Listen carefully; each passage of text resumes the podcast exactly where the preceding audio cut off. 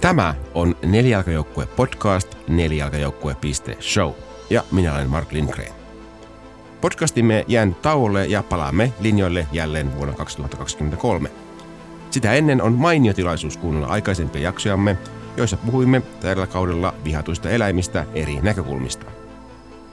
Tärkeää muistaa semmoinen tietty rajoitus siinä, että ei ruveta niin liikaa antropomorfisoimaan eläimiä, eli ei niin kuin liikaa just samaisteta eläimiä ihmisiin, koska kuitenkaan loppujen lopuksi me ei voida tarkalleen tietää, miltä tuntuu olla eläin. Ja me voidaan tehdä siitä vain valistuneita arvauksia perustuen esimerkiksi tieteellisiin tutkimuksiin.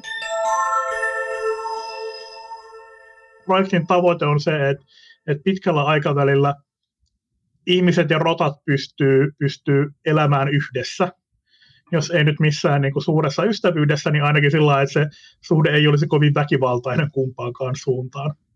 Se on tavallaan se la- laaja tavoite, mitä kohti, mitä kohti mennään.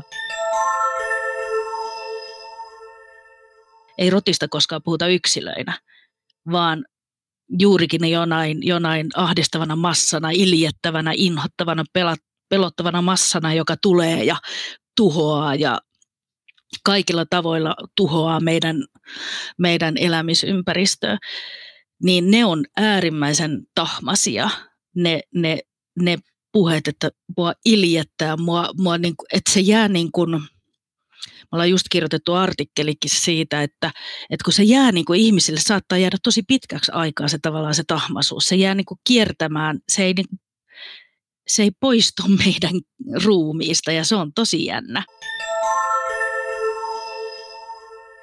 Joitain eläimiä saatetaan vihata ja kavahtaa sen takia, että ne muistuttaa ihmistä meidän omasta eläimyydestä. Eli me tosiasiassa pelätään ja vihataan sitä eläintä itsessämme. Ja sen takia sitten projisoimme tai heijastamme sen niin kuin muihin eläimiin.